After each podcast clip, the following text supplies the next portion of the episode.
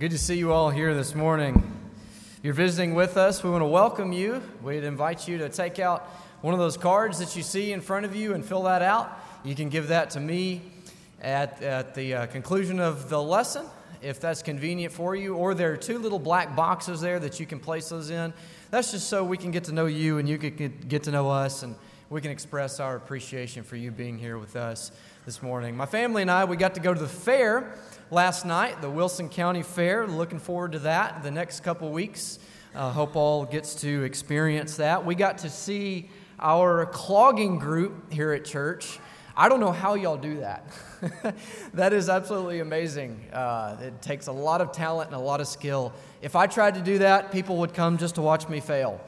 Uh, but uh, so glad that people uh, like, like you guys have the skill to do that and entertain us all. Uh, take out your Bible with me, if you will, and turn to the book of Genesis uh, before we get started with our main lesson text this morning. I want to look at the book of Genesis, starting in chapter 2, in verses 1 through 3. Genesis chapter 2, verses 1 through 3. This is the creation account. God creates the world in six days, and then he rests on the seventh day. He ceases from his work. He Shabbats on the seventh day. Genesis chapter 2, verse 1 through 3. Thus the heavens and the earth were finished, and all the host of them. And on the seventh day, God finished his work that he had done, and he rested on the seventh day from all his work that he had done. So God blessed the seventh day and made it holy, because on it God rested from all his work that he had done in creation. Now, as we look at the creation account, we see that there's something unique about the seventh day in comparison to the previous six days that had gone before. If you read in the text, if you read in Genesis chapter 1, you'll see that the, te- the, the way that the text reads, it says um, there was evening and there was morning the first day, there was evening and there was morning the second day, there was evening and there was morning the third day, and so on and so forth until you get to the sixth day. There, there's this uh, continuation, there's this movement that we see throughout the creation accounts. All of the other days uh, were capped with the statement there was evening and there was morning. But there's something unique on the seventh day. We don't see that conclusion there was evening and there was morning the seventh day. The, the, text doesn't say that. And we could talk a lot about this, but I'll just go ahead and tell you the theological implication here is that in the Garden of Eden, the seventh day is like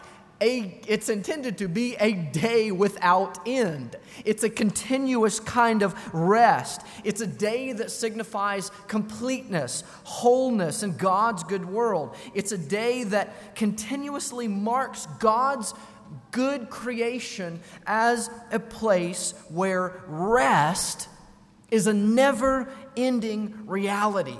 And God invites the entirety of His creation, specifically that of human beings, to share in His divine rest that He initiates on the seventh day. Doesn't that sound amazing? God creates the world, God works for six days, and then ceases from His labor. He ceases and he rests, invites human beings to experience that kind of completeness and wholeness and refreshment, uh, intending to extend into eternity. I wish the world was still like that, but it's not. The world is not as it was in the beginning. When human beings sinned, the continuous state of deep soul satisfying rest, it was replaced, it was subverted with a deep, soul burdening weariness. And we see that all throughout the biblical story. Sin, it placed a load on the heart of humanity that caused them to, to struggle and to toil hopelessly and to carry weights and burdens and loads that they couldn't possibly fulfill, that they couldn't possibly bear. Uh, rest was replaced with burden when sin entered the world, exhaustion and weariness and unrest when humanity decided to define right and wrong and good and evil based upon how they see fit. And this is the same unrest that we see within our world today and that we feel on a daily basis burdens, weariness, exhaustion, and unrest.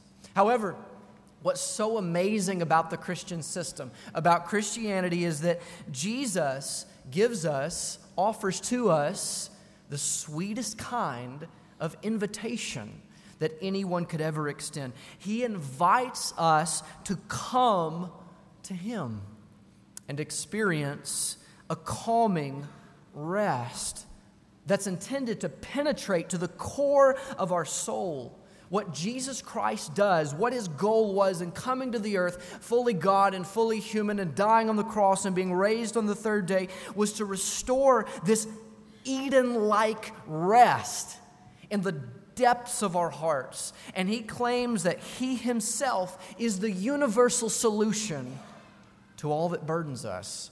He gives us soul rest. Soul rest. And we see that within the pages of Matthew chapter 11, starting in verse 25 and extending to verse 30. And that's where we're going to be this morning. That's going to be our main lesson text, Matthew chapter 11, verses 25 through 30. So take out your Bible and turn with, with me there, if you will. Now, just a few, uh, a little bit of background information. Uh, at this point in Jesus' ministry, when we get to Matthew chapter 11, there's this heavy sense of disappointment. Uh, Jesus isn't looking like uh, what people expected him to be. He just, uh, in, in the previous passage, he just denounced several cities Woe to you, Chorazin! Woe to you, Capernaum! Woe to you, Bethsaida! Uh, because Jesus had been doing all of these mighty works and miraculous deeds in them, and they didn't repent. They choose to follow their own way because they had a preconceived idea of what the Messiah was intended to be like, and Jesus didn't fit that bill. So there's this heavy sense of disappointment in the air. This Messiah, Jesus, yeah, I mean, he can do a lot of cool stuff, but he's not what I envision him to be. And really, if you look in, uh, in the beginning of chapter 11, you see John the Baptist even. Uh, the, the forerunner, the one who prepares the way for the Messiah. He even uh, has doubts about the messiahship of Jesus and sends messengers to question uh, Jesus and ask him, Are you really the one? Are you the one that's, that's to come? So in chapter 11, we're introduced to this problem. We see this problem growing here. There's, there's a disconnect uh, that, that we see. But the problem and the disconnect, it isn't with Jesus the problem and the disconnect is inside the human heart. I mean, you, you can't see Jesus for who he really is, how grand and majestic he is. You will be blind to his beauty if you don't first come to him like a little child. And that's what he says in verse 25 and 26 of Matthew chapter 11. Look with me there, if you will. Verse 25 of Matthew 11 says, At that time, Jesus declared, He prays out loud, I thank you, Father, Lord of heaven and earth, that you have hidden these things from the wise and understanding and revealed them to little children. Yes, Father, for such was your gracious will the wise and the understanding, those who the, the truth is hidden to, uh, those who think that they have everything figured out. Those who think that they know what the Messiah is supposed to be like. I, I've read the law. I've read the Old Testament and I've seen the, the, the picture of the mighty warrior that is supposed to come and overthrow the Roman Empire and establish this Davidic like kingdom that's never going to end and Israel is going to be like in the days of old. I mean, I've read the law. I've, I know that that is the Messiah's picture and mold of how he is going to operate. The wise and understanding. Those who think that they know what the Messiah is supposed to be like, but they reject Jesus. And the truth, the beauty of God, the truth of God, the beauty of God, it's concealed from their eyes. They can't see it because they think they already have it figured out. Now, We have all kinds of wise and understanding people today. Can't tell you how many times I've heard, I don't need all of this church stuff. I'm a good person.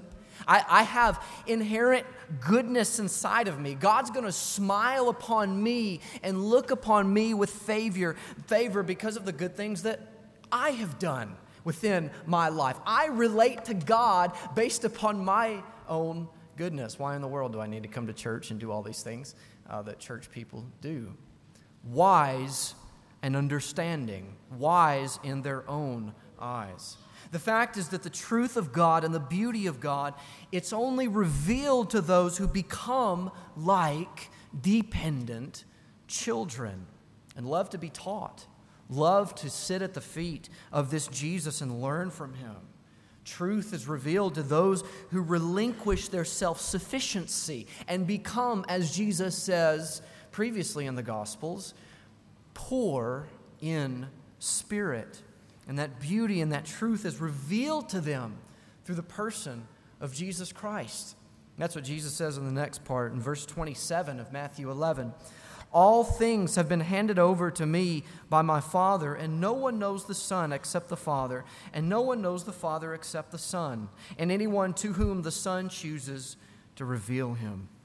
Jesus Christ, he says, is the revealer of God. He reveals God. He knows the Father. The Father knows him. He possesses the authority of the Father, and he's the only one that reveals an accurate picture of God of the Father to men. Jesus is claiming here that when you see me, when you look at me, when, when you hear my words, when you see my attitudes and the way that I treat people, you're seeing a divine image of God. You are seeing the Father. You are hearing the Father's words when you hear me. You are, you are looking at a true image of the Father, of God, when you look at me. When you see my attitudes, how I relate to people and treat people, you are seeing the way God, how God, the Father, relates to people and treats people. You are seeing the disposition of God.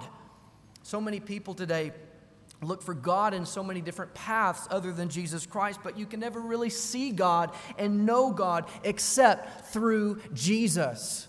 Jesus reveals the Father. He's saying, I reveal the Father, but I only reveal him in all of his fullness and all of his glory to those who humble themselves like little children and who are not wise and understanding in their own eyes, but who want to be taught when we humble ourselves like children and have the attitude in our, in our heart God, I need you. I'm desperate. I'm desperate without you. I'm completely helpless without you. Lord, please teach me these, these things. When th- we have that attitude and we see Jesus, we see this Jesus, then we receive this invitation that we see in verse 28. Look with me there. Verse 28. The invitation that Jesus extends to those who are humble in heart, who come to God with desperation, who come to God with a spirit that is poor and contrite and meek and lowly and humble. The invitation is this Come, come to me, Jesus says. Come to me. You know, we receive all kinds of invitations. We receive birthday invitations, wedding, uh, wedding invitations, baby shower invitations, uh, but no invitation is like this that we see within Matthew, the 11th chapter. Jesus' invitation here, it's a personal invitation. It's not a generic invitation just sent to a broad group of people. It's a personal kind of invitation. He invites those like little children to come directly to Him, directly to God in human flesh. Jesus, here, this invitation, He isn't inviting us to solely believe in historical facts about Him. That's not the invitation. He's not inviting us to exchange one set of rules for another, but He's inviting us to Himself to God Himself. He's inviting us to embrace Him as a real personal Lord and Savior. Our brother, one of our brothers, K.C. Moser, in 1957 wrote a little book called The Gist of Romans. And he says this in the book. I think this is a very good quote. He says, One of the most difficult truths for man to accept is that he has a real Savior. He desires that Jesus tell him what to do to save himself. Brothers and sisters, if, if, if our view of salvation is a plan that's detached from the man, Jesus Christ, then in all truth, we have a warped view of God's salvation. Our understanding of the plan, of God's plan of salvation, should never be this, this list of conditions of what to do to save ourselves and to go to heaven. The good news, the gospel of Jesus Christ, is not a list of conditions. The good news is God Himself. God is the gospel. Jesus Christ is the gospel. He died for our sins. He was buried and he was raised on the third day. We submit to the conditions in response to Him. We come to Him to receive Him, a personal relationship with Him. He says, Come, come, come. To whom? To me. Come to me. To whom is this invitation extended? Come to me, as the passage says, all who labor and are heavy laden. Come to me, all who labor and are heavy laden, all who are weary, all who are burdened, all who labor. Focus with me on that word labor, if you will.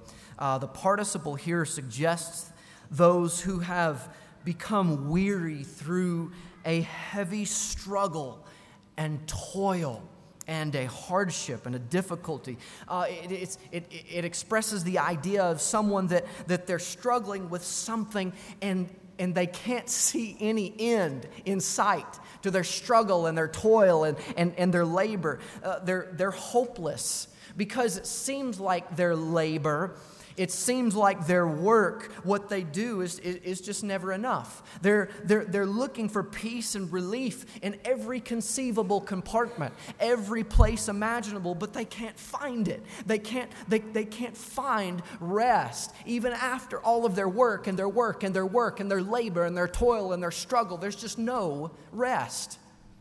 Come to me, all those who labor. Have you ever worked on a project before? You worked on it all day. You, uh, uh, you put blood, sweat, and tears into it, and then you look back on it and you say, Have I really done anything? Does it look like I've done? It looks like I've done absolutely nothing. Uh, on, on this thing. That, that's the kind of labor that this is talking about a labor that produces hopelessness, a labor that produces despair. despair. Come to me, all who labor in that way. Remember, Jesus says also, Come to me, all who are heavy laden. Come to me, all who are heavy laden. Focus with me on that, uh, on, on, on, that word right there. Um, the, the idea here, it's probably connected to a beast of burden. Um, would use a donkey or an ox or, um, or, or some kind of farm animal to plow your field or to uh, deliver goods or, or, something that you, you, you put a load on an animal. Uh, it, it, it's referring to an animal that's overworked, that's, over, uh, that's, that's burdened, um, that's overloaded. And more specifically, how this relates to human beings, it's referring to a task that's put on you that you cannot possibly do. One who uh, has heavy a heavy yoke upon them, heavy laden, something that they, that they have in their life that produces fear and anxiety and guilt. And they look at it and they say, I can work my hardest at this, I can do whatever, I, I can, I can throw my all at this, but I'm just never going to complete it. It's just what I do is never going to be enough. That's what this is talking about. The same word is used in Luke chapter 11, verse 46, to refer to what the, the Pharisees, the lawyers, and the scribes would bind upon people. Notice with me in Luke chapter 11 and verse 46. And Jesus said, Woe to you, lawyers, also, for you load, same word, people with burdens hard to bear, and you yourselves do not touch the burdens with one of your fingers. The scribes and the Pharisees and the lawyers in this day, they would interpret the, the law of Moses, the law of God, in light of all of these extra biblical traditions that they would tack onto the law that, that were not included within the law of Moses. And they would cre- actually create laws themselves that God did not create. And they would bind them on those people and say, if you want to follow God, if you want to please God, then you have to do these things, even though they aren't in the Bible even though they aren't within the Torah. You have to do them. And, and, and there were things that would become uh, strenuous and extremely difficult. It, it, it would be uh, burdensome to obey God. There was no joy and peace and satisfaction in this. Um, and what was even worse, and what Jesus condemns these people for, is that they didn't even help the people try to obey these laws. They just said, here's a giant list of commandments that we've made up, and you've got to obey them. Here you go, do your best. kind, kind of thing. Um, that's horrible, absolutely horrible. And they're, they're working themselves to death, and they were, they were still, all the while, toiling and laboring and struggling, not experiencing a clean conscience, but walking around with nothing but guilt. You know, I've talked to many Christian people who just walk around feeling a weight of guilt on their shoulders every day, every hour. I've talked to a lot of people who say things like, you know, it feels like no matter how much I discipline myself, how devoted I become to God, I just, I just never feel like He really approves of me. I've talked to so many people who say things like, there's, there's always something more that I could have done when I look back on it. There's always some sin that lingers over me that I should have had the strength to endure through. I just have no joy in a relationship with God whatsoever because I feel that He looks at me as a complete and utter disappointment. No rest, just toil and labor and struggle and burden that you can't bear. Thank God that He doesn't fit that kind of a mold that we so often create of Him in our minds. God's not like that. Jesus claims that God is different from our natural perceptions of Him that we have sometimes. He doesn't burden us with instruction that we can't bear and then offer us, like the scribes and lawyers um, and Pharisees, and then offers no help, no support in trying to obey those things. He gives you Himself, which brings about rest. He says, And I will give you rest. Jesus offers us rest from our burdens. What specifically? Rest from what? What's, what, what kind of rest do we experience in Jesus Christ? All weights and burdens that come from living in a sin filled, fallen world. And these weights are so very many. The weight of scarcity. People say, there's just not going to be enough. It doesn't matter how hard I work or how much I struggle, there's always going to be a lack. We have the weight of acceptance. People say, I don't know if they'll accept me or approve of me. We have the weight of control People say, this person just won't do what I know is best for them to do. And it's killing me, and it's killing them. We carry the, the weight of grief. People say, I just feel hollow inside. feel like there's nothing there. feel bitterness. feel anger. Every waking moment, all the time. We may carry the weight of guilt People say, you know, what, what I've done in the past, it just keeps replaying and replaying in my mind. It keeps coming back and keeps revisiting me and keeps haunting me and torturing me night and day. We carry the weight of trying to earn a relationship with God. I hope I've done enough. I hope that what I've done will earn favor in His sight so that I might somehow earn relationship with Him. And, but Christ gives us rest from the weights and the burdens that we experience while living within a sin filled, fallen world. The truth is, what we learn from this passage is that when we approach Jesus Christ with a disposition of a child, in full trust in Him, looking to Him in complete desperation, what He does is He reveals the heart of the Father to us. He gives us rest. He gives us rest from hopeless struggle. He gives us rest from burdens that we can't bear. But he gets even more specific in the passage with the kind of rest that he gives to us. Look in verse 29. He says, Take my yoke, my yoke, take my yoke upon you. Accepting this invitation, come to me, all who labor and are heavy laden, and I will give you rest. Accepting this invitation, it's a yoke exchange. It's an exchange of masters. It's trading one kind of burden for another. It's exchanging the burdens that come from a fallen world for Jesus' burden, for Jesus' yoke. Now, wait a second. that, that doesn't sound very comforting. Well, why, why in the world would I just exchange one kind of weariness, one kind of burden for another? That doesn't seem to make any sense until you see the kind of Savior that Jesus Christ is. He's different, and the burden that He gives you is different because He is different. Look at the next part. And learn from me. Why? Because, for I'm gentle and I'm lowly in heart. You know, I've often wondered why, and I'm, I'm, not throwing stones here, I'm guilty of this too. I'm in the same boat. Um, I've often wondered why we don't open up to each other more.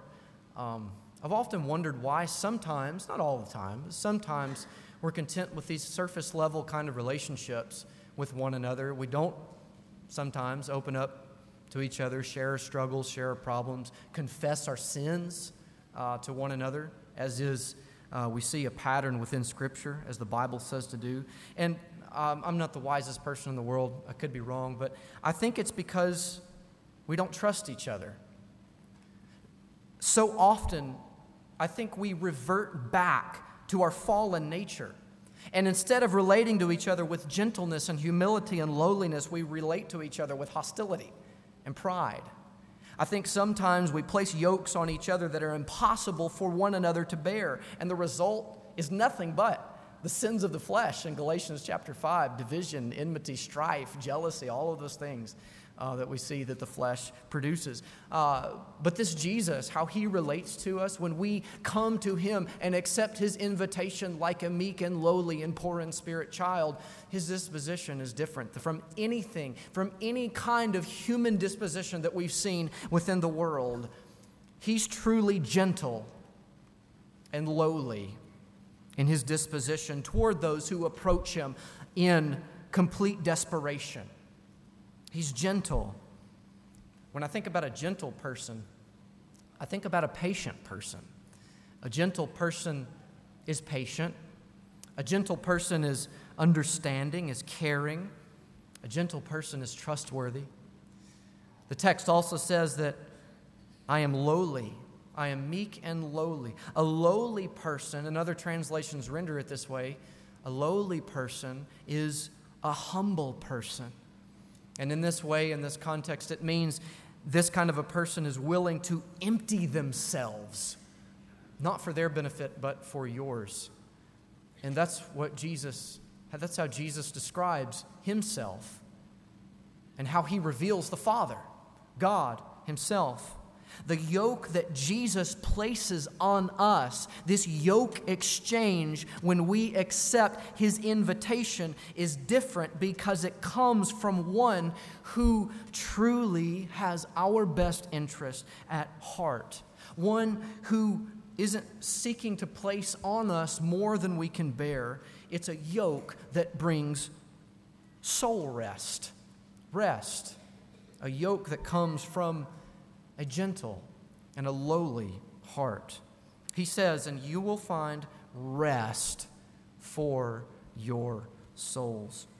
That's what Jesus gives to us. That's the invitation to come to Him, to know His soul rest that He gives to those who labor and struggle and toil and have burdens that they can't possibly bear and see no hope in sight. It's a salvation that penetrates to the depths of our souls and whispers, Peace, be still.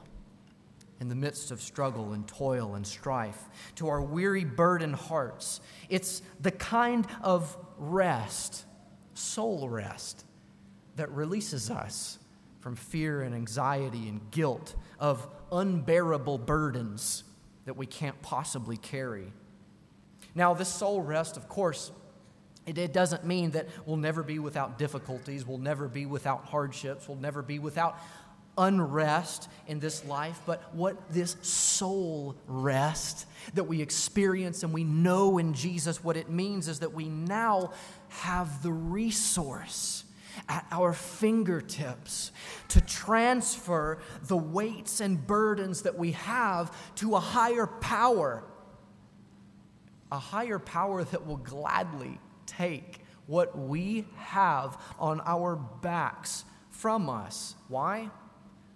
Because he's gentle and he's lowly and he's humble in heart.